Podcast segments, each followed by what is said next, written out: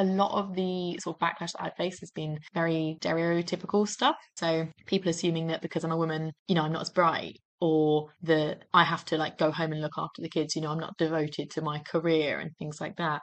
That for some reason, you know, I have to dress a certain way or no matter how I dress, I can't really win.